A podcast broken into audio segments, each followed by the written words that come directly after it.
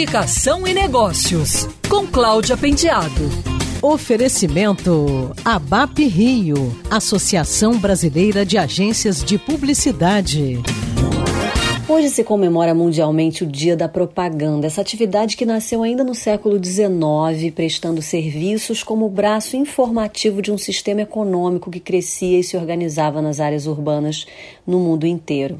A história da propaganda pode ser traçada desde civilizações antigas, mas ganhou força mesmo nas economias capitalistas a partir de meados do século XIX, baseada principalmente em jornais e revistas. No século XX, a atividade cresceu exponencialmente especialmente com as novas tecnologias, e hoje é uma das atividades que mais passam por transformações e reinvenções provocadas pela nova economia.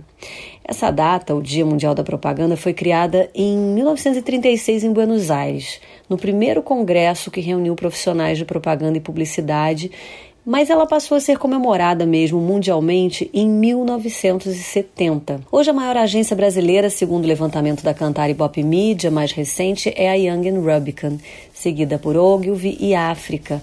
Entre os maiores anunciantes do Brasil, segundo o mesmo levantamento da Cantar do início desse ano, estão Genoma, Unilever e Divicon Pharma. Vale destacar que o setor de higiene, beleza e farmacêutico apresentaram os maiores crescimentos este ano em investimentos em mídia. A televisão continua concentrando os maiores investimentos. 71% das verbas de mídia continuam indo para a TV, enquanto o digital, que apresenta melhores índices de crescimento, teve 10% dos investimentos no primeiro semestre deste ano. Em São Paulo vai ser entregue logo mais o Prêmio Caboré, o Oscar da publicidade criado em 1980 pelo jornal Meio e Mensagem, e que este ano vai escolher entre 42 concorrentes aqueles que mais se destacaram ao longo do ano, como dirigentes de comunicação, profissionais de criação, de marketing, de inovação. E viva o Dia Mundial da Propaganda!